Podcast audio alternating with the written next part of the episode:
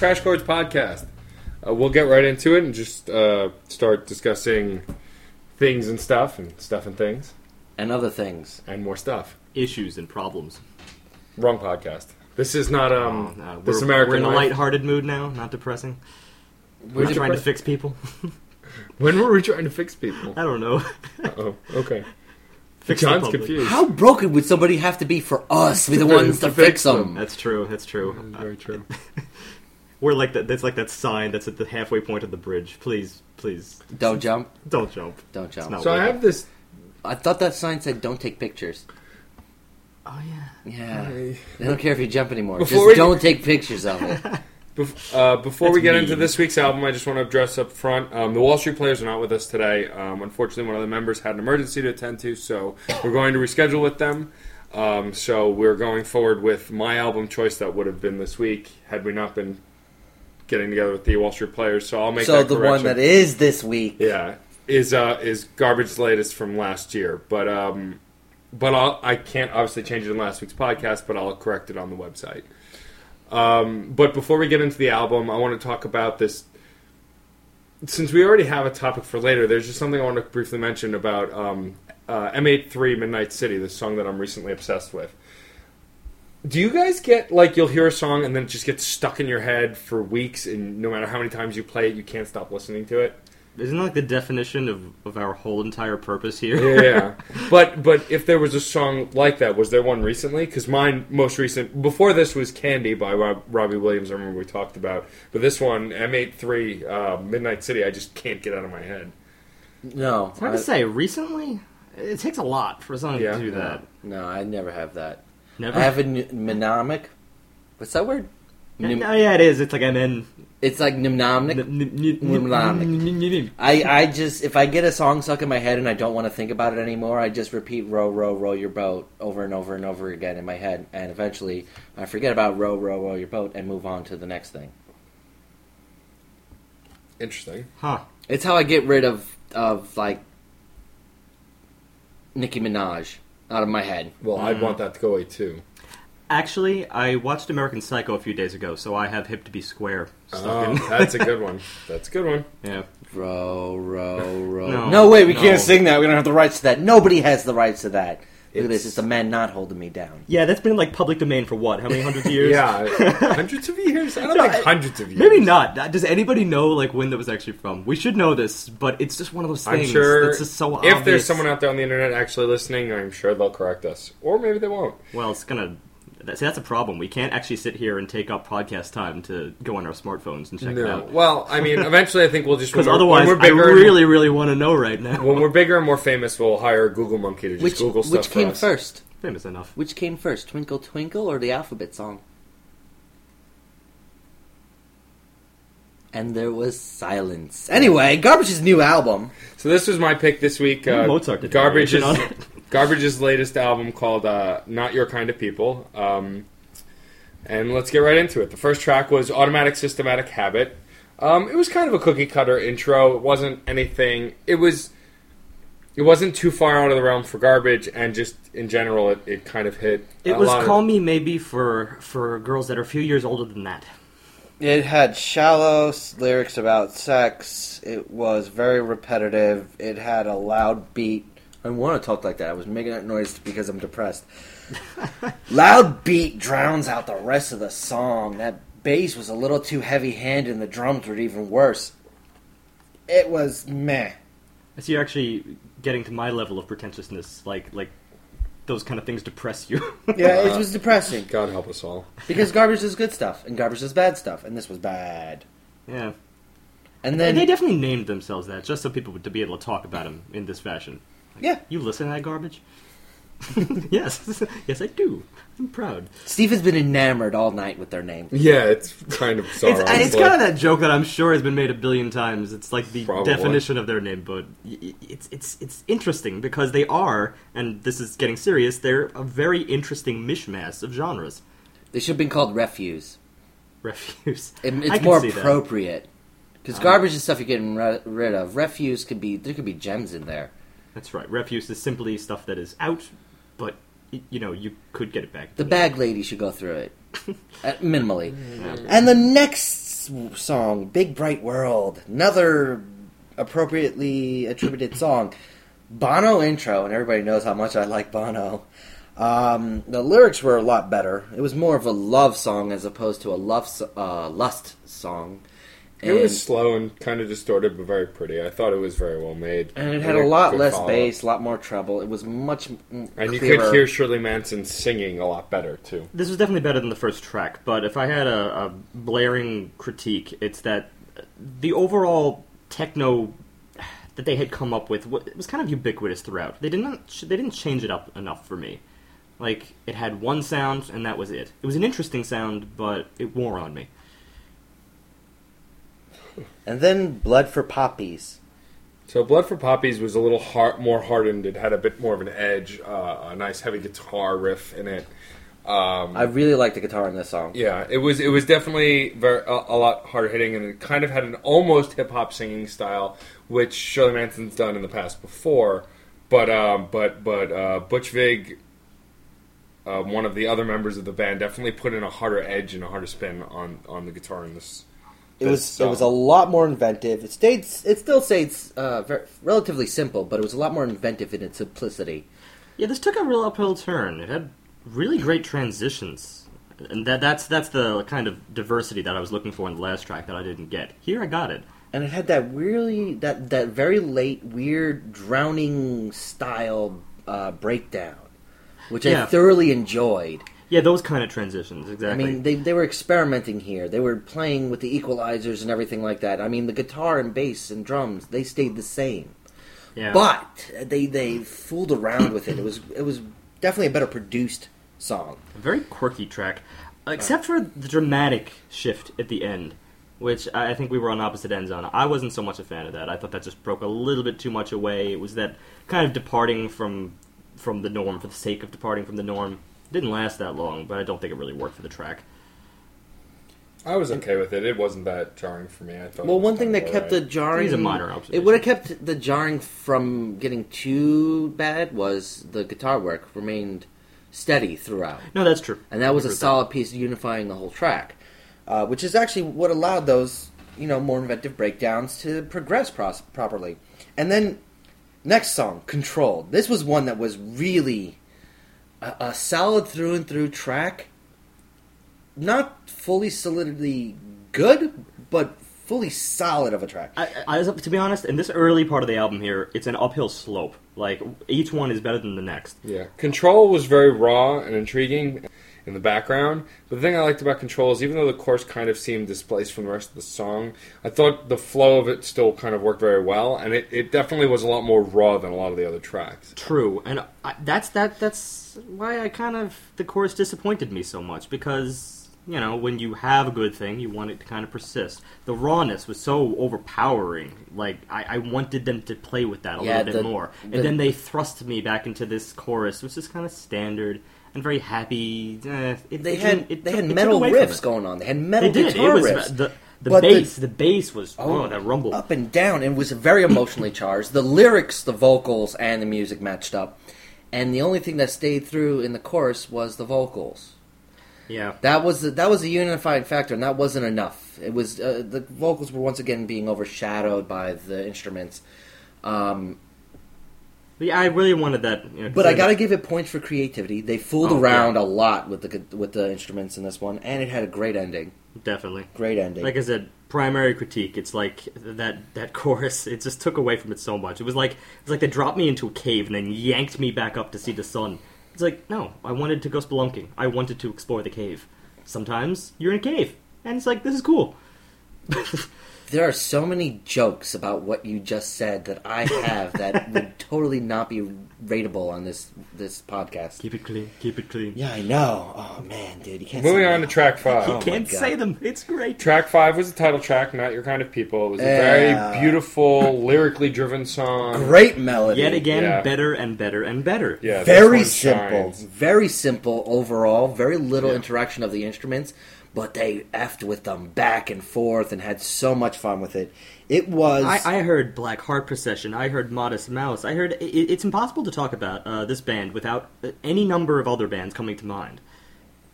It's very unique, but I- I heard- in its way copycat. I heard protest song. I heard 1960s Crosby, Stills, Nash and Young in this. I mean, Yeah, see, we're all on different pages. this was, and it sounded nothing like it, but it had that same emotional, almost anthem styled protest feel to it, and it was great for it. Yeah, and that's why this is going to be a really, really tricky band, band as a whole and album as a whole to rate. Because to be honest, th- this mishmash could really work in their favor or not work in their favor. And at this it's hard to find a center. Yeah, at this point, I'm not feeling a, a real solid flow through the album. and there has not been a single album that we've reviewed so far where I said, "Yeah, not really feeling the flow," and yet I admit that the tracks are getting better and better and better as we're going. It's like more diversity was aiding it at this point. Felt. Track six. Guitar was a little jarring, but I did enjoy it. Vocals were once again being overpowered. This was kind of a more towards a, a standard garbage track, um, kind of your build-up song. Um, it was it was more along the lines of some of their older stuff from the last couple of albums. And it, it felt very standard. yes, Very reverb heavy. Yes. And I don't think it aided uh, its cause in this particular track. No, because when you so have either. a lot of reverb, you know, it, it drowns out a lot of other nuances, and I think that could have been brought out.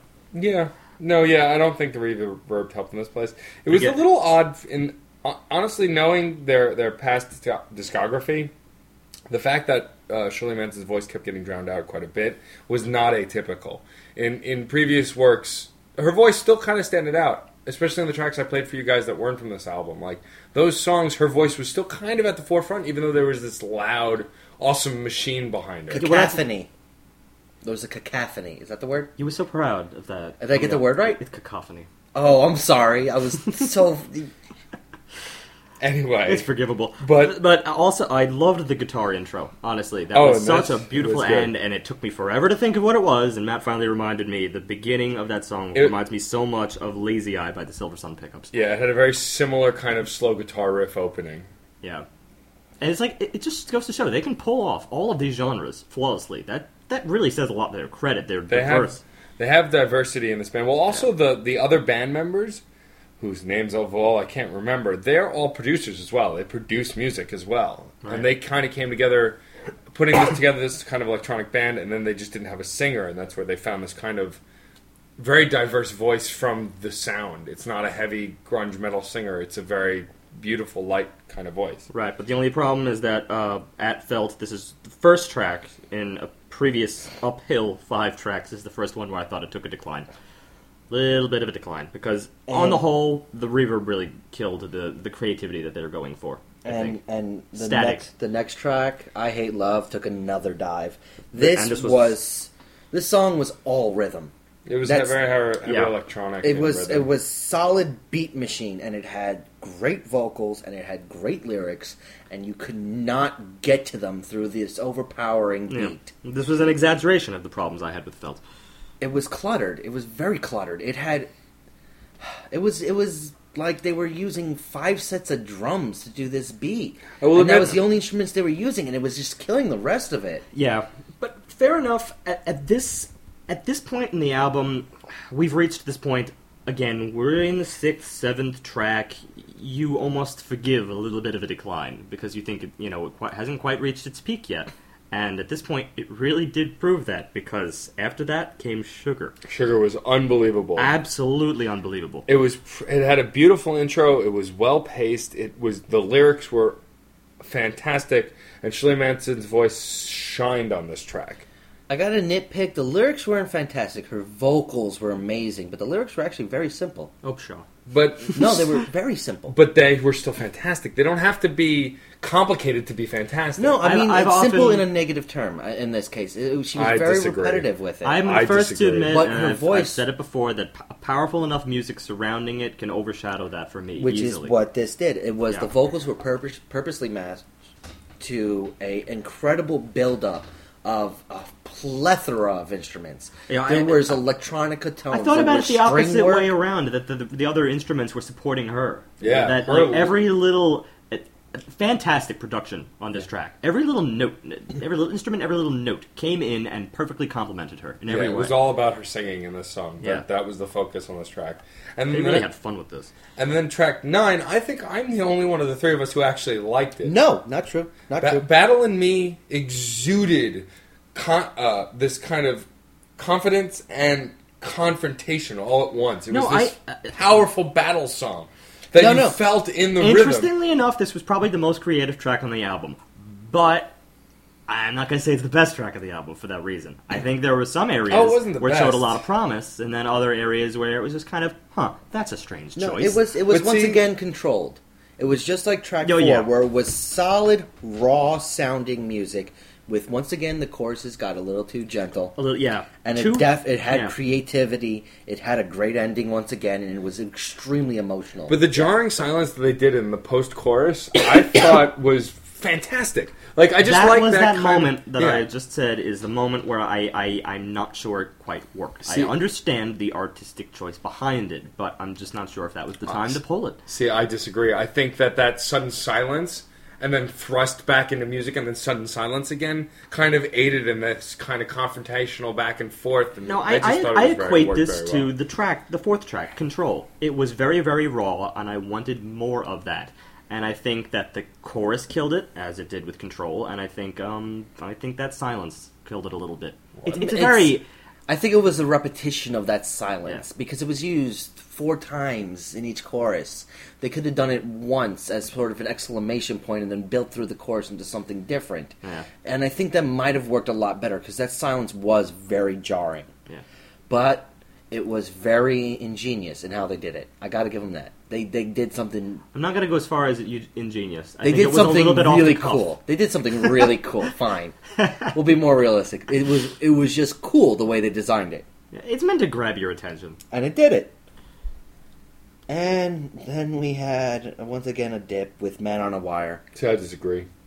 I, felt, liked Man on a Wire. I felt Yeah, found that's it to because be like punk, and this was punk, but it was punk at its. Nah, It is a generic kind of punk. It's, This it's was- less to do with the fact that, well, first of all, this generic punk was still not as generic as half the Green Day crap we've listened to I agree with that. I agree with that. yes, but this was In context of the 1980s album. Pixies. I just still don't think Very much no so. because I don't Very like much the so. Pixies. I no, no, don't no, no, hear no, it. You're not gonna. No, no, no, no, no, no. You say you don't like the one. Pixies? I don't. This was the Pixies. This is the Pixies. This is the Pixies. I don't know. We're, I will. Oh God, I could see chords e- equating to exact Pixie. Chords Maybe it in was her this. Yeah. singing that guided me through it that kept me liking it because the the. I But I think typically you're for- don't like the Pixies. You Pixies. might be forgiving this track a little bit too much because of the voice. maybe, It could and be I can't that. that. forgive this Yeah. track in spite in spite of its voice. It was just still too much, too much of uh, standard uh, chord progressions that I've heard a thousand and one times in the 1980s and 90s punk Yeah. era. And that's why it's interesting. This is kind of a longer album, a deluxe edition. Even though we're not really going because that apparently that's the most standard released, fifteen tracks. What I, is what is released in That's most, what I was uh, able to find. I mean, yeah. that's what it looks like anyway. But I'm stating that because uh, this is the point where I would almost think that the album is winding down, but we still have many more tracks at this point. And Beloved Freak, which was in fact the final track of the original album, uh, really did actually put a period on this, but it was it turned into more of an ellipsis. I gotta say, Beloved Freak had track. great synth beautiful. piano complementing each other. Oh, the piano was beautiful in this track. It And- was it was I, I coined it as happy indie. That's the genre this is, which is probably the most appropriate genre I could think of. But It only had- happy It's, it's more more of a ballad though. Yeah, it was than- only than your happy in standard tone indie. of music, maybe because the lyrics were not. Indie as is happy. never happy in as far as lyrics go, but yes, But with tone, it always it was well, that upbeat usually. kind of feel to it. It had great prominent vocals. It finally the you, you this was one that was really they kept the vocals as a forefront instead of a couple of the other tracks where they they kind of hid it inside the music. I gotta say it because it could not escape me during the track. Keane. If anybody listens to Keane, they're going to like this track. I mean, it, it's an island in, in a very, very weird ocean because they don't, they don't do anything else like this on the rest of this album here. But if, if you treat it alone as a single, I think Beloved Freak was a really, really good song. Then the one. See, so the one I liked it because of how frantic and panicked it seemed. I liked this kind of It was kind of manic. Yeah, in its it, way. it was. That was the one where I said that the the verses seemed to pound through a wall of chorus, like dragging the chorus with it, as if it were only picking remnants of the verse with each chorus, but. th- And the A and B sections were kind of different, but it kind of felt like there was this kind of forcing through the song, like this frantic to get from one to the And other. people, you know what? People hate on my metaphors. you know, I, I I'm not sure I feel you on that. I didn't catch. yeah, I'm any not of getting that. I love the vocals. I really did. I could not stand the lyrics. I felt they were trite and boorish. I know I like to use those words. But in this case, term. these are kind of do. it's kind of accurate. It was she's singing about how she's in love with this guy and she hates that she's in love with this guy and wants to kill this guy because she's in love with this guy. What kind of a message is that? Either you love someone or you hate someone or you just find them okay. But come on, Right, There's- because you've never listened to a song where the lyrics didn't make any logical sense. there, but there, it wasn't the poetry. There was no poetry to the lyrics as well. All right, I'm gonna put it out there. Redeeming, uh, redeeming quality to this track, the voice. If You omit what she's saying. Yes. I thought she sang very beautifully. Yes. And I would liken it to Annie Clark, um, who's I don't know if she's that popular, but she's a sort of modern. you know, I don't know. Check her out, Annie Clark. I would say it's a very very similar voice. You like to pick up the really esoteric. It's not forcing words. I don't want to. am I wrong? How often am I wrong when I speak for you? I guess it's. You, have you heard it? Have you? You can't say if it's esoteric if you haven't heard it. He I just don't want to talk about the next track. Oh, brother. Yeah, to be honest, he's talking about you know his issues with lyrics on this track. I mean, the one is nothing by comparison. What to girls what are made Girls of is just very uncharacteristic of a garbage as a band and b just the quality of it was terrible. is it on so many characteristic other- of Garbage as a band? Because No. I don't want to hear No. that. I said uncharacteristic. Oh, uncharacteristic. uncharacteristic. Yes. All right, you just scared the crap out of no, this is nothing like how they how they Okay. produce, how they write, how they sing. This was just so bizarre on this, This is a track of angst, unadulterated angst, and I didn't like a bit of it. We're gonna break it down into its three main components: musically, I'm an old man. Very generic, very beat oriented. See, but I like angst. And the angst in this was still not good angst. Emotionally, this was hatred, and if anybody's talked to me, there was I do not like hatred. Third, this is a completely unlikable lyric and vocal section. This track, all around, total utter crap. There's no other way for me to put it. This is supposed to be a female empowerment song, and I'll tell you, I'm not misogynistic unless it's funny. I cannot stand the way this is supposed to empower females. There's so much good out there, and this is the exact wrong part of it. This isn't trying for equality, but it, it's just I hate men, and that's Yeah. not that's not a message. And Matt was arguing it was satire, which I don't see. I I, the yeah. only my only issue with just saying that that it was a woman empowerment song is just because it was so poorly written, poorly produced, and poorly made. It just seems so bizarre for them to actually think for a minute that this was female empowerment hmm. as a band. That's the only reason why I thought for a second it was satire. My logic behind it is this is so uncharacteristic of Garbage and Shirley Manson that it just seems so bizarre to actually think this is was an empowerment song. I'll, I'll even call this at the low end of angst. I mean, you say you like listening to angsty music. I don't like, like to listen to any variety of angsty music. I mean, punk tries to is based on a lot of angsty music, but e- this is even below that. This is like a very base level. Is it is it redundant to say that it's uh, that it's like immature angst? Like, is that redundant? yes. because angst is immature inherently. Well, no, angst is not immature. You can be an adult and still be angsty. It's it's possible. But the thing about this song is just it's a it's not even regardless of the angst, it's poorly made. Regardless of the message. Yeah, true. This song really doesn't go anywhere. That, that's Yeah. I think the main Uh, I problem. mean, like re- even if you were even- about to take even the, if the if you're lyrics about were- to take it tongue in cheek, if if let's assume that, then you get no. This, and this was my argument. uh, that you get no satisfaction to that satire. Satis- satire has to make a point.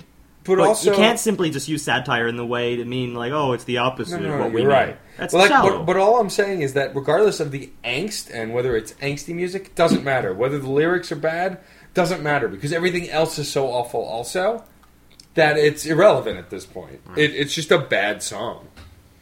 But But let's Yeah, move that- forward. That's about all there is to say because about the, that. the next song, "Bright Tonight," I enjoyed very much. It was a very summery kind of feeling, kind of song. Um, I felt okay. I explained it as you're walking along the boardwalk. It's a late summer night. You're holding a mojito. There's a bonfire off in the distance. You You, had to pull a best little bit of uh. Hispanic when you did that. Mojito, mojito, mojito. Well, you're, you're not, or daiquiri. Strawberry daiquiri. Yeah, no salt. No, it was great, easy going, almost Beach Boy in style. I can see that to a point. I mean, Uh, different era. Different era. Later, I Beach can't- Boys. No, even so. No. What Beach Boys inspired? No, no, you're too far off the mark here. I can't even get Beastie you close. Boys. Get out of here. Just- Boys get, to Men. Get out of here. Leave the podcast. I know th- this um. To be honest, I really did enjoy it. It had a very I- I- kind He's on point with summer. I mean, if, Yes. if that's the one connection. It it had a very kind of um, lullaby esque lyrics that meshed very well with this kind of very summery kind of sound and acoustic guitar. Except and- in the chorus, I Yeah, that was the a little bit of thing. breakdown. The vocals kind of got drowned out in the chorus, and they were there was a great soothing nature to it. And then the chorus comes in, and it's like, what is she saying? I was Yeah, enjoying that. That's what the happened? thing. The lullaby is in her voice. That is the It was the lullaby, tone, yeah. and then the tone, the instruments, the backing it was just a little bit too quick to actually support that lullaby. Yeah. You can't completely fall asleep, and yet you want to. You're torn in two pieces there. It's just like no. If I want to fall asleep, I want to fall asleep. Just, just end it. I guess it's because they wanted to keep us awake for the last track. So show me. was the last Okay. track. Uh, I started out very low key, very uh, uh, uh, ver- Minimalistic. yeah, very minimalistic. But then it built it built up, but didn't it didn't overshine itself. It definitely built to a nice level, and it was a very strong close closing for this album. I just thought it was very You're very It, well. it, it was a better closing than the actual closing of Beloved Freak. It really was a solid track, and I'm surprised that this was actually a bonus track. Beloved Freak would have been more of a safe ending, but uh, this show me ended with a lot more ambiguity, which is what I It had prefer. amazing layering of, of slow progression of the instruments. Uh, more of that to bring- stuff. I was loving it. Built it up, and then it went to a B section that was just initially jarring, but quite co- complimentary. Yeah, this is an ABA. Uh, this is a ternary form track. Yeah, I, I put that word on you. Uh, this it's it's interesting because I, I did mention this in an earlier track that um, there was a B section that was a little bit too brief. You might not even call it a B section if it is so brief that you can't appreciate it. So there's been other instances where you know you pull away from the norm and then you return to it so quickly that it's like, why did we even pull away in the first place? But when it came to this track, it pulled away in a way that was just so. It was like a whole new world. I was loving it. Don't you dare close your eyes. it was so. Uh, it was really a great finale. I mean, it's not my favorite song, not even close. It was up there. but it was me. solid. It had solidity all throughout. That's a but- I think that might be why it's my favorite song. At know. this part of the album, this is a close. Now we've got about fifteen songs here. Not about. We have fifteen songs here. We have about twelve or thirteen different genres in this song, and there's really and little of them grouped. Quite a lot of them uh, Spread out. It's a roller coaster. there's no arc. That's one of the big problems I have with this. While there's a, a feeling throughout some of these songs, Show Me almost made me feel that there was an arc. that had that power to it. ah, I didn't see it. I, I really didn't see, See, but I- a unifying force behind it. And this is the reason I'm bringing it up is if I'm going to listen, if I want to hear punk, I can only listen to one or two songs from here. If I want to hear a nice melody, I can only listen to one or two songs from here. I can't. It's hard to listen to this ha- album as a whole. I disagree completely. Yeah. And, Okay. uh, let me Matt Let me- no, let me finish. Matt disagrees Let me finish. completely. No, I'll, I'll There's let too finish. much variety here. If I was going to make a playlist of variety, this is how I would set it up. If I was going to make a playlist of I want A to work out, a compendium of 21st century music. And if I, was, if I wanted to do A, and I wanted a sort of feeling of, say, melancholy, I can only pick one or two songs.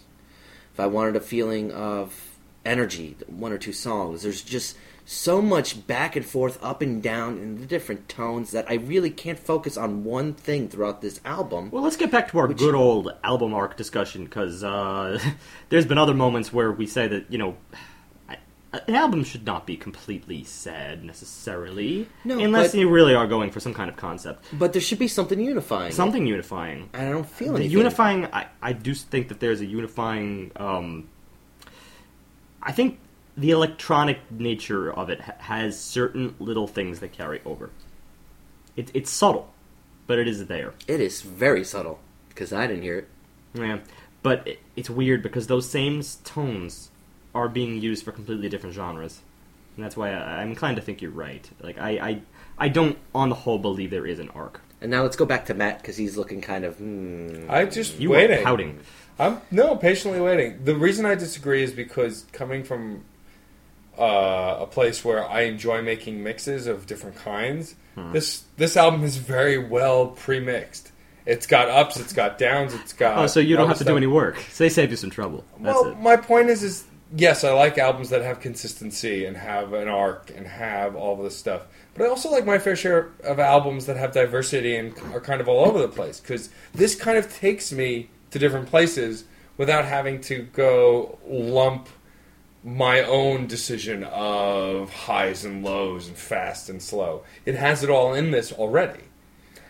I Uh, with that said, though, there is still a genuine over complete arc missing. Yes, I'll agree. But and John's made this point before. There is a somewhat of an arc in the titling of the songs and some of the lyrics. It's not enough to make it obvious, but it's there. And like I said, I think there's a little bit in tone, I agree. instrumentation, and whatnot. Because if you look at the song, or even what you said about certain songs, how one was lust and then love, and then this kind of control, and then feeling left out, and then Oh, having there was a feeling. definitely. I could say this song really f- meshes well with that song because Arc- while it's similar, they are different pieces. But it's scatterbrains. It's No, it's scatterbrained in terms of its genreification. I agree with that. It, it- that's because arc is a much more subtle wor- word than uh, genre. You almost think that you know when an artist is is putting tracks on an album, you're going to get one genre. It, you, you'd think so, but th- there's not really a rule anywhere that says that. And if they can come up with a way Okay. to actually blend it together, kudos. Are you going to cons- uh, Serj Tankian? Serj significantly changed the way he made his music during his album to that there were significant changes in genre, yet had a solidifying arc throughout the whole album. True, but he, he changed it to one thing, right? And, and I, I agree with you that, that that's the main problem here is that there is a real disparity. When you're in, going pop, punk, pop, a little bit of hip hop, electronica, True, but again- soothing. Again, arc is more is, is more subtle than that. It's more ethereal. like- We're talking about the feel of it, the feel of it, not strictly. Yeah, but I feel like the- some of these tracks are Rage Against the Machine with All American Rejects with freaking Dashboard Confessionals. Why is that necessarily you- bad? but you're Because still, I would never put Rage and Dashboard in the. I would never put Dashboard Confessionals Yeah. anywhere. But I would never put Rage Against the Machine next to a band like that. I mean, it, that's it the- is an interesting. It, it, it is See, kind of a presumptive playlist. Yeah, like it's it's. But see, some of my favorite playlists I made growing up, and mix CDs I made growing up, would jump from pop to punk to rock to rap rock. Like I like that but you're jarring not. But, jump. okay, That's why I'm still but in the I will middle say here, Pop because- to punk. To I mean, but but like punk to rock to rap rock. I mean, that's not a big jump, but emo to I don't know. Here, death emo. metal. I Uh, mean, there's no emo in here. He's a you know, there's a little bit of emo. Ah, sugar? No, no, no, no. I not in simplicity, but in tone. That's alternative No. contemplation. Yeah, that's not. yeah, it's emo. not emo. You're wrong. And it really should be next to uh, uh, Battle in Me. Sugar and Battle in Me should be right next to one another.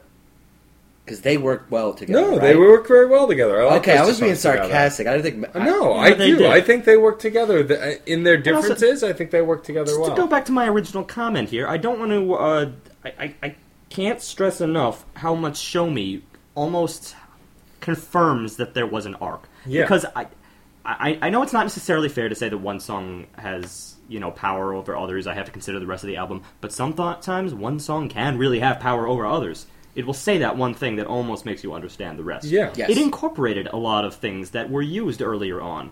It almost it, it was kind of the uh, it, Reprise. w- was the it was the epilogue.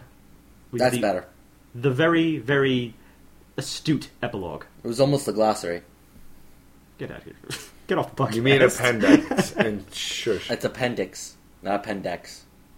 That's that thing in your It's stomach. a useless organ. I lost mine. I forgot, where, I Appendices. forgot where I left it. Anyway, let's start. Uh, all right, we're we're we, let me broke it down. We broke it down. So let's give ratings. Steve. Mm-hmm. He never goes first. Let's make him go first. Yeah, that's fair. Okay. I'm just blurt it out. I'm blurting it out. This is a four.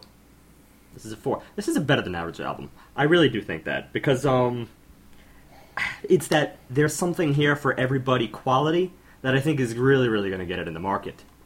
I mean, I think there's going to be at least something here that a wide variety of people will be able to to grab hold of, and the others are not so far off the mark to make them dislike it. To make them, you know, say, "Oh, well, I'd only take this one song. The rest I can leave." The rest they may still be able. It, it's that cross-genre thing. The very thing that I liked about Serj Tankian. That, so I come to think of it, you gave me the perfect example because he is the guy that tried to cross genres, and I think it's very important for an artist to do that because it reaches out to other people. It makes them consider, oh, maybe I would like this after all because it has a little bit of this that I already like. So I really can't think of a better way to say it Actually, four. I think we also talked about the script the same way. Uh, not quite to the same extent. Not, but they did the same sort of thing. Not they did a similar thing. but they Garbage weren't- is in between- They weren't breaking boundaries. Or garbage anything. is in between the way the script did it Yeah. and the way Serj did it.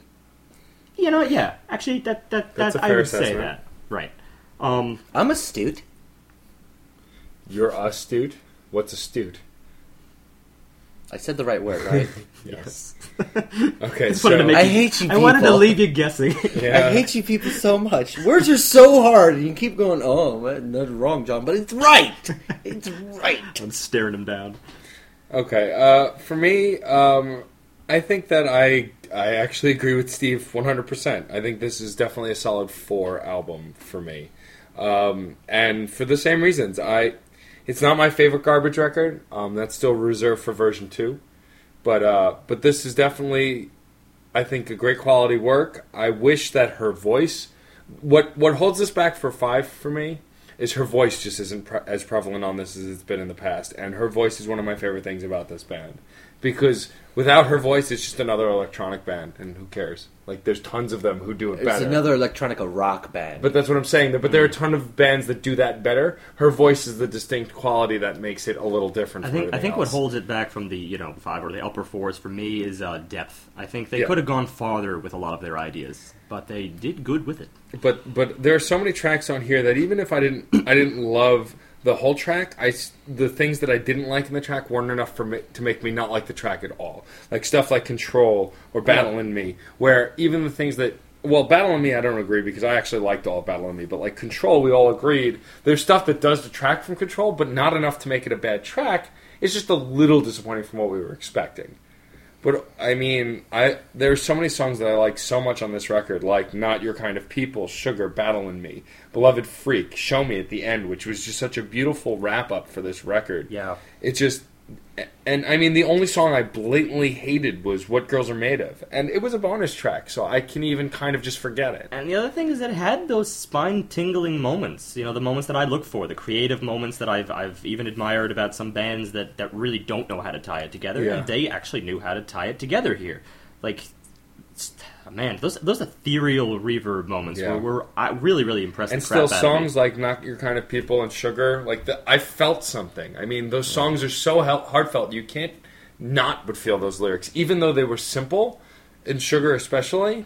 You still felt something from it. They Yeah. were powerful. And you know what else? We've they had- left they left the album on a beautiful chord. Yeah. I just want to put it out there. Yes. Maybe it's shallow, call it shallow, but it's such a beautiful chord. But uh, but in closing, so yeah, this gets a four from me as well. I thought it was very good. I liked it, and there were just a few things holding it back from the next next tier or so. But I definitely give it a solid four. John? Tracks 1 through 11 and then 12 through 15.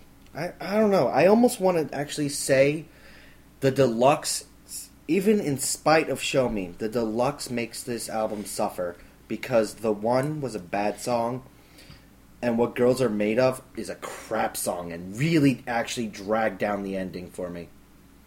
Mm-hmm. It, it took me a few. I really had to shake off tracks 12 and 13 going into the end. Even that's a mixed bag, though, because I, if I can point to a song and say I hate it, I can't. I can't. It hurts the whole album. If there's something on it that I fully hate, I cannot rate the album But in even spite of it. No, it's true. That's I think fair. we have But- this issue with uh, the Avett brothers. We'll go. We'll go Yes. with the whole solidity here. There's five. There's like five great songs, five good songs, and five really not very good songs. And if I can divvy up that way, it should be a three. But there was enough ingenious in this that I'm going to give it a three five. It was enough variety. While I say the variety detracted from the arc, which is why it can't be a four. It can't have. It doesn't have any solidifying force behind it. Um, You it seems we're going to leave that up it, to it's uh, it's up to gene- taste. For the yeah. And this is a very much you'll have fun with a lot of these album uh, with a lot of these songs, uh, regardless of your tastes, Yeah. which is which is something great. But some of it's bad, some of it's good, some of it's just okay. It's got enough variety to bounce it up. So three and a half. all right. Three and a half. So uh, we're about we're about almost on the same page. and I love fair. sugar. I truly, I'm going to, I truly loved Sugar, Show Me. and not your kind of people. Oh yeah, Those three songs are actually going to make not it to your kind of playlist. people. It's just like it was a variations on a theme thing going there. It was- again showing they can they can do you know with another form. Good stuff. It was Beatles meets REM meets. I don't know. Any number of other bands. Yeah, I'm I telling you, this is the problem. I could not talk about this band without talking about others, and and weird variety of ones at that. But that's what we're going to leave it on because uh, it basically comes down to uh, whether it has an arc or not. Me and Matt feel we see one. John doesn't. It's, uh, But Yeah. that's fair. I mean, Oh, a, well. a difference of 0.5 for arc versus no arc. I mean, that seems that seems about appropriate and within scale to what we've done in the past. So yeah. And this is okay. This is the first album I'll say has a zero star. This is the first one ever, and I think that's really what's Oh, the dragging it down for is, me. was a zero for you. It's the first album with a zero star song because Uh, yeah, the message is, is if the message is, is crap on, on top of a crappy song. yeah. Yeah. it goes from a one to a none. Eh, all right, All right. I'll buy it. Now let's get to the actual our, our our discussion of the week. This is the one I came up with uh, last podcast that we never actually got to because I didn't explain myself quite right. I would like to discuss the difference between active and passive listening and why I feel certain songs and certain types of music are better listened to passively. well, because one is active and, and one is passive. Active And listening That, that's the difference. versus passive listening, just to give you a recap, because I know we've discussed about this. Passive listening is something that is soundtrack style to what you're doing. It's background music. It is something you enjoy because you don't have to pay attention It can to. support, perhaps enhance a mood, that kind of thing, but it, it's it's not going to invade your soul necessarily. Active listening is what we do. We we try to specifically take apart music and see where things are good. And you're you're you're on every Right. note and every word and trying to experience We it we want to be fully. invaded. We want to be so invaded. Yes. Don't make the joke. Don't make. Um, what I want to say here, though, going forward first is just because one person finds something to be better passively doesn't mean that that's fact. Because there are plenty of what you'd be considered typically passive music that I will listen to actively and quite enjoy. Matt's kind of pre trying to preface me in saying because I'm the Preface. preface me preface me, and because I'm the only one here. I'm the only one here who truly believes that passive music that there is music that can really just be passive, that you cannot enjoy actively. I need, And you, I I need you to re- reiterate that. Or re- rephrase There is music, and I can point to specific songs in genres if I knew what the words that they were called. Because there's certain songs in, say, classical music. I find that there's a lot of classical music that is best enjoyed passively. I find there's a lot of techno music. I find a lot of music that is it's pure instrumental. We'll call it ambience music. Is best listened to passively. Okay, I'm gonna. A lot of classical, yes. Cer- not all classical. I'm not going to say full genre. No, of course, never, never, never a full genre. But it's funny you say the word classical, and I'm gonna get a little bit of history in there. Little his, little history. Yes, Professor. classical, as is to say, not the what we lump everything that's like before 1920. You know, classical is actually a genre that's a much much narrower period. You would probably associate it with Mozart. He is ultimate classical. Yeah. We're talking quite specifically between the years of 1750 1820. It's actually a historical time period and a style of music that was kind of intended to be passive, which supports your entire theory here. Because it was actually termed, I forget exactly which historian termed it as such, it was called musical wallpaper. You can't get any more passive than that That's fair. because it was actually meant to be playing in the background during ballroom type stuff. You know, people would be talking, and then you'd have your little your little five piece uh, ensemble in the background, and they'd be playing. is this the first white noise? I wouldn't quite go that far. It's very pleasant. It goes back to what I said earlier. It can enhance a mood. It would certainly make you feel regal if you were the nobles dancing and listening to it. But it, it is definitely passive, and it was actually written to be that way. Well, except for the people that really, really loved their own work and wanted you to step off to the side and immerse yourself in it. But I'm not yes, sure it a lot was of people very it that. was very edgy. What Beethoven did. Beethoven was quite edgy. That's why it's interesting that he's on the edge of the classical and romantic boundary because no one can really figure out where to put him. Anyway, I believe that there's other like last week. All right, we we went into a large discussion about ambient music. I feel that the majority of ambient music, whether it be rock oriented, punk oriented, pop, what have you, including electronica from dubstep to trance, is a lot of it is designed for passive, for enhancing another situation. Instead of trying to dissect it, you're supposed to use it to alter what you're already doing. That's the thing. I don't think that a, a writer uh, of or a composer, I don't even know if I want to call him a composer at that point, someone who literally loops the same beat for five minutes straight, I don't think, and while maybe adding certain other layers or whatever, I don't think he honestly intends you to sit there and be like, oh, I can't wait to hear what the next beat is. You could probably figure it out. I one in ten is going to be the same as the last one. One in ten. I think on the other side of it, also, there is some music that can really only be enjoyed actively, or you'll completely lose it. Like, you'll completely lose what it's trying to bring to you. And I think True.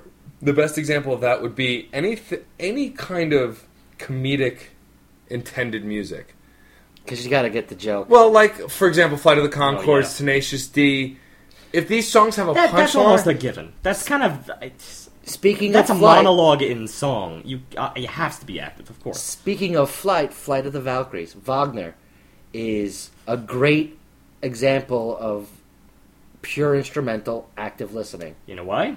Romantic era, Yes. not the classical era. which is why I didn't use the word classical. right? Right. The yeah, romantic era, all about active listening. Yeah, Kind of inherent with the word. I mean, these are people who really, really, really were passionate about the kind of stuff they were doing. They completely rejected the whole classical movement. It's like, no, no, listen to me, love me, feel my passion, And feel it's my a- pain. You find that in jazz. Jazz is all about active listening, experiencing the music in and of itself. Yes, and yet interestingly, some people do just treat it as passive. passive listening. Yeah. Well, But that's, just the, like that's the, Which is why- the difference between the person on the stage and the person off the stage. Which is actually why I, I have an extreme dislike for Kenny G. And let me explain this.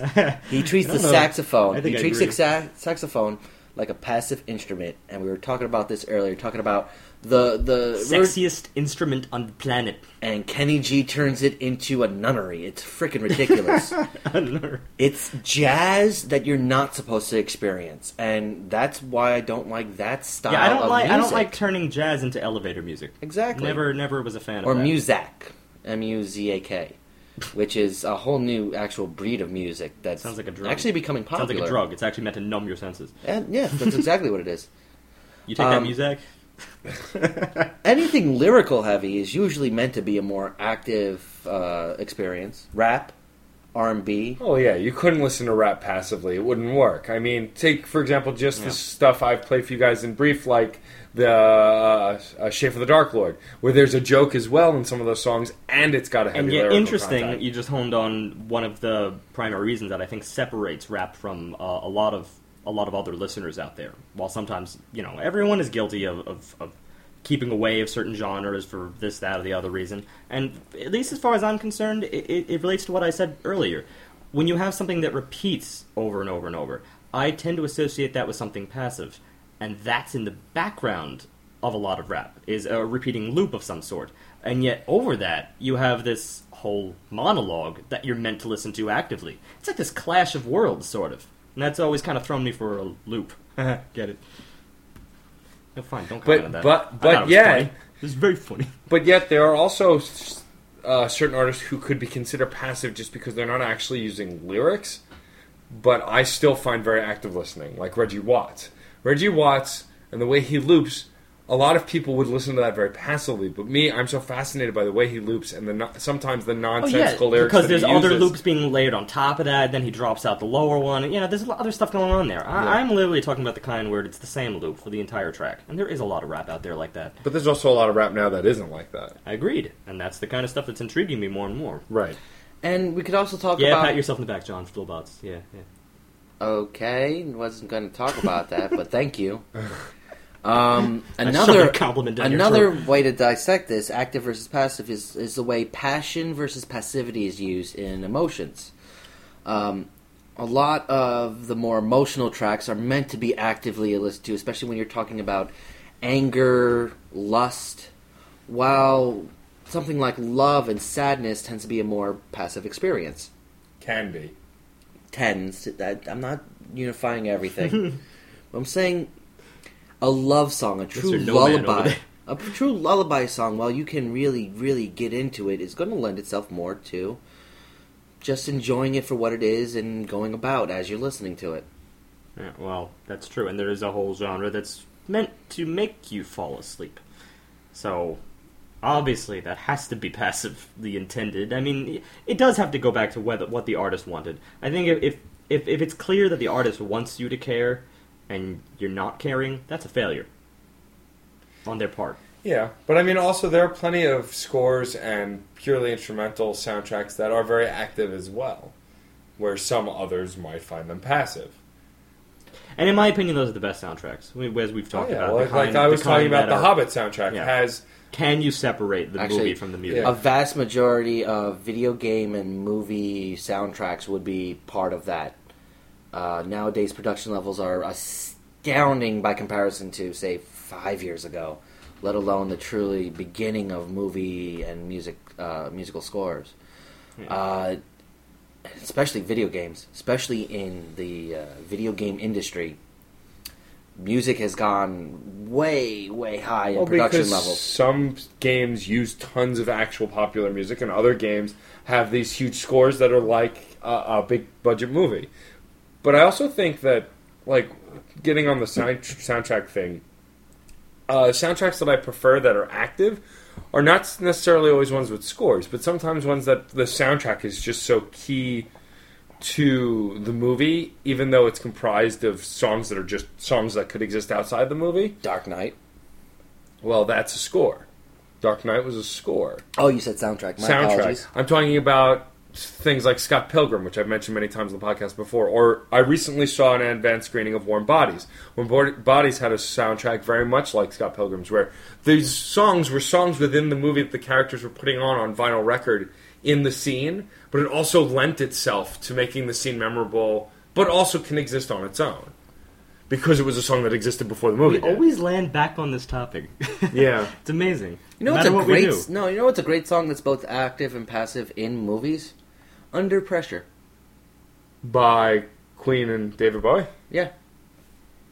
Under pressure. Dun, dun, dun, dun, ch, dun, dun, dun, dun, dun, dun, I guess it establishes a tone It's kind it of. actually it, it, it I, I could think of scenes from multiple movies where it was an it, it's more of an active song and a passive song, which is weird.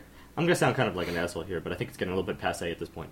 Yes. It's no, used no, a that lot. is very It's true. used a lot. Yes, but it's used properly in some places. The places. use is Yeah. getting passe. The song will never be passe No, I agree with that. Yeah. because that song's still one of my favorite songs of all time. It's up there. On the But when whole, you- it's a great place on the album itself. Too. Breaks Oh, this is going to be completely off topic, but I just remembered um, since we're talking about David Bowie, he has a new single coming out oh, in a week or two. Yeah, he has a new album coming out this year. really? Uh huh. So I'm interested to, to hear that because I like old. I, I like a lot of David Bowie, and I even like the changes. I kind of want to do this one. I kind of Well- want to review this one. Well, also because with David Bowie, I like David Bowie I would love to sink he's done teeth into his songs like like uh, um, like Space Oddity, and he's also done songs like Fame. And I love Fame. I think Fame is a great song, but it's for different reasons. It's a different kind of song. All right, let's try to wrap it back around. Do you call him a passive listening I- artist or an actor? I think David Bowie would be both. He can be both because of the kind of songs he put together, and he's got a very, very um, soothing voice. I think he can go either way. but it's also that kind of voice where you- you're, you're so immediately aware that it's him. Yeah, of course. I don't think it's possible to completely turn that off. No, You know, for better not. or for worse. Oh yeah, Freddie No, Mercury, no, same Jim thing. Morrison. Yeah. You can't Yeah, turn these these, These are voices off. that are Yeah. just so stand out, or even more modern, like Serj Tankian or or Jonathan Davis. These are the with kind of songs that, that often, like in a car full of people that might have differing tastes, you'll put one of these tracks on, and all of a sudden you've managed to unite the whole entire car in singing in The best song, for example, Pretty- of that every cool. time is Bohemian Rhapsody. Every time, Probably true. Bohemian Bohemian Rhapsody, I stand is still my favorite active listening in a car song ever. Because if you're in a f- car full of a full car of people, two in the front, three in the back, and you put that on, Ages everybody's two singing. to two thousand. Everybody's gonna be singing along. Yeah. everybody knows that song. Yeah. Let's talk about different kinds of, of active, though, because that's that's a very specific kind of active. That's that that uniting anthem kind of Yeah. active. You know, it's almost not the same kind as uh, as what one would experience with classical or jazz Of or or sort of some other genre example. It, it's hard to to Well, yeah, lump that's Ska, ska from its inception to modern day styles. I mean, that those are just solid anthem, uh, active type of music. Really, I would have thought that was anthem style. Style. Ska? Yeah, No. I mean, not anthem doesn't necessarily mean you can- you can sing along. I, the, the way that the use that I'm bringing anthem here, I think it's um, it's more like the kind of song that can unite people. Well, you're thinking of songs like uh, Piano it's like all right, Man. i- if, when it comes to ska, if, if, New if you're York, not New singing York. together, yeah, or New York. when New it comes to York. ska, if you're not singing together, then you're skanking together. That's that kind of anthem thing. It's, Yeah. it's Did uniting. you just call it skanking? yeah. yeah, skanking. well, the, the dancing. okay, I guess it's not usually followed with ing, but I Yeah, needed no, it- no, I needed no, a present no, progressive. Uh, no, lounge music. There's a lot of 1930s, 40s, and 50s lounge style. That- That would that I think would actually do the same Well, sort of to, thing. to be fair, no, a lot of Sinatra would do it. Oh, lounge. St- okay, all that right. Yeah, standards, standards, that kind less of stuff. active. Well, also like True. think of New like York, New York. It Elvis. really is a Yeah, great well, you. Elvis. To yeah, to to to that crowd, definitely. Yes. But also think about like Richard Cheese. The he Even does Beatles. he does lounge versions of modern stuff. That's I feel that would be a lot more passive to listen to because it's slowed down and it's kind of you know very Right. relaxed and kind of chill. I think it might Well, what- straddle it. it might straddle the active The passive. The division that I was trying to make here is the other kind of ac- active listening, the kind where you are literally immersed in your headphones, Right. Or even just alone in your car, the kind where you're actually focusing on individual notes, Where you're uh, making you're the- you're uh, you're acknowledging the layering. I don't think You're these are- driving along, and all of a sudden you're air guitaring and ch- ch- fearing into Unless other you have traffic. very, very specific friends, I don't think this is the kind of stuff that you can necessarily like. You can't always bond with people Oh, on no, because of it course affects you on not. such a That personal level. that it's becomes another very level of different. act of active listening. Right. Well, like the active listening I had with Matchbox 20's newest album. I Which love we that did not album. see. And Yes, I we did not right, see. but I got pulled into it, and I, I it's one of those those ones that would bring me to that next level where I'm listening to it on such a deeper level. But you guys, it was just you know you liked the songs; they were good, and there were a couple that you really identified with, but it wasn't on the same level. I think And it, that's actually where I really thought you were going with this uh, whole I- topic originally. I think it comes What? down to is that kind of active listening? No, Well, I mean, No? it's it's also I like where it went. think think of this is what something I wanted like to talk about. We're talking about it. think about a song like "Don't Stop Believing" by Journey, which is like the and everybody does song. the double fist looking up in the Yeah, air. you know. Don't stop, and you pull a fist to your Yeah, chest. again, and- Yeah. People do These Yeah, that. an- anthem anthem, stuff. This is not. There's nothing wrong with it. We This- will rock you. Everybody claps along. Everybody, everybody. You could hate the song. You're gonna clap along because it's "We Will Rock You." Actually, I was talking about this the other day with my father. I wanted to talk about, and this is kind of off topic, but it popped into my head while we still have time. Queens, um, another one bites the dust, is one of those active listening songs that you notice so many more intricacies when you listen to that song. It was one of the earlier songs to have those kind of sound effects to have have these kind of effects that kind of bring you out of the song, but also kind of kind of bring attention to this song like on another level. It brings you out of it, but it also brings you into it.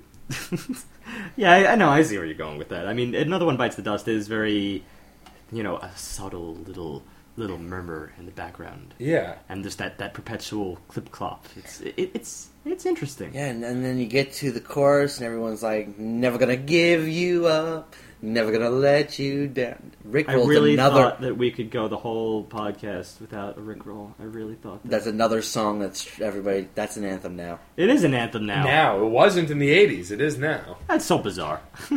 It is. It is. It is. I mean, I well, my thing about Rick It's- I had, I had a professor that was he's about like maybe 15 years older than me or whatnot, and he finds it absolutely hilarious the whole Rickrolling thing because he remembers when the song was out. He remembers how it was yeah, it was a good song, but it was kind of a Yeah. flop at the time, and now all of a sudden it's getting this surge. Like, I wonder if we're gonna have the same experience where in like 15 years or so we're gonna hear something that was out now, kind of was a passing thing, then all of a sudden it's gonna get a resurgence in popularity. sure. I can't. I suppose it's even ha- still happened to things like that we've known since the 90s. Yeah. I mean, Every once in a while, Well, the thing have with a Rick, surge. with Rick Astley also, as, as far as sound goes, is if you acti- when you actively listen to him at the time when he came out, he did not sound like a scrawny white dude with that deep, heavy voice. He did not sound like this tiny little scrawny white dude I in think, voice. I think Yeah. Matt's got the man crush. Not really. He's got the man. I'm just saying that that vocally he sounded very different, and then you see him and you're like, oh, scrawny little white guy in an oversized suit is is, is hysterical. Well, that was Buddy Holly.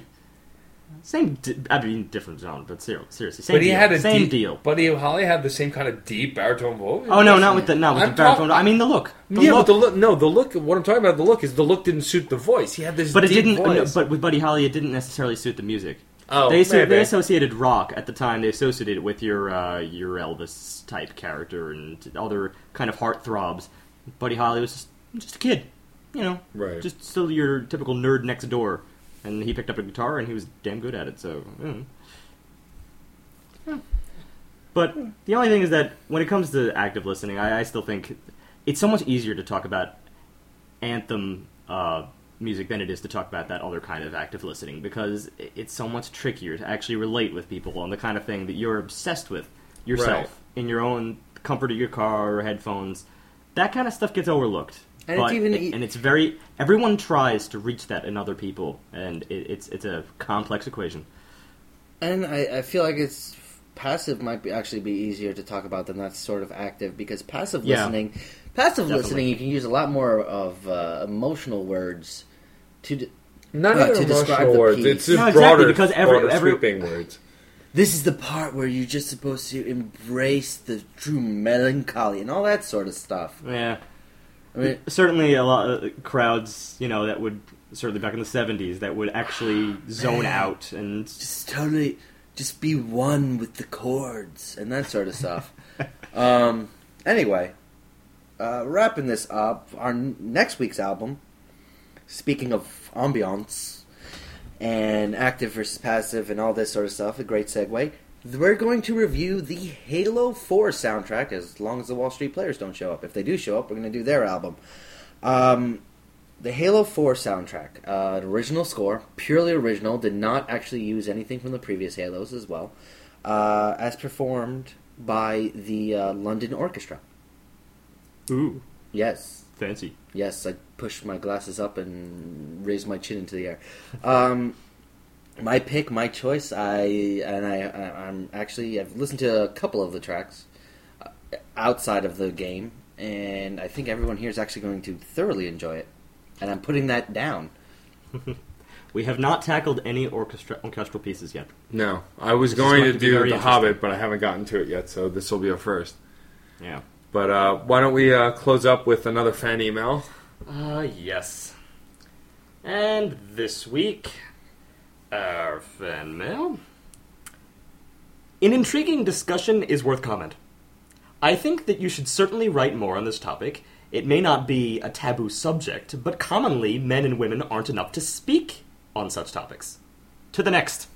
Cheers. By wholesale NFL jerseys. Wholesale. I know you want to go after them, right? Yeah, go Niners. Um, to the next. Such an odd close. Well, thank you for that. We'll take that under consideration. Um, what? Take what are you taking into consideration? I don't That know. we should I don't try- know anymore. I don't know. Men and women aren't enough to speak on such topics. we have to break down the gender barriers in our society. We need to break down the special barriers in society.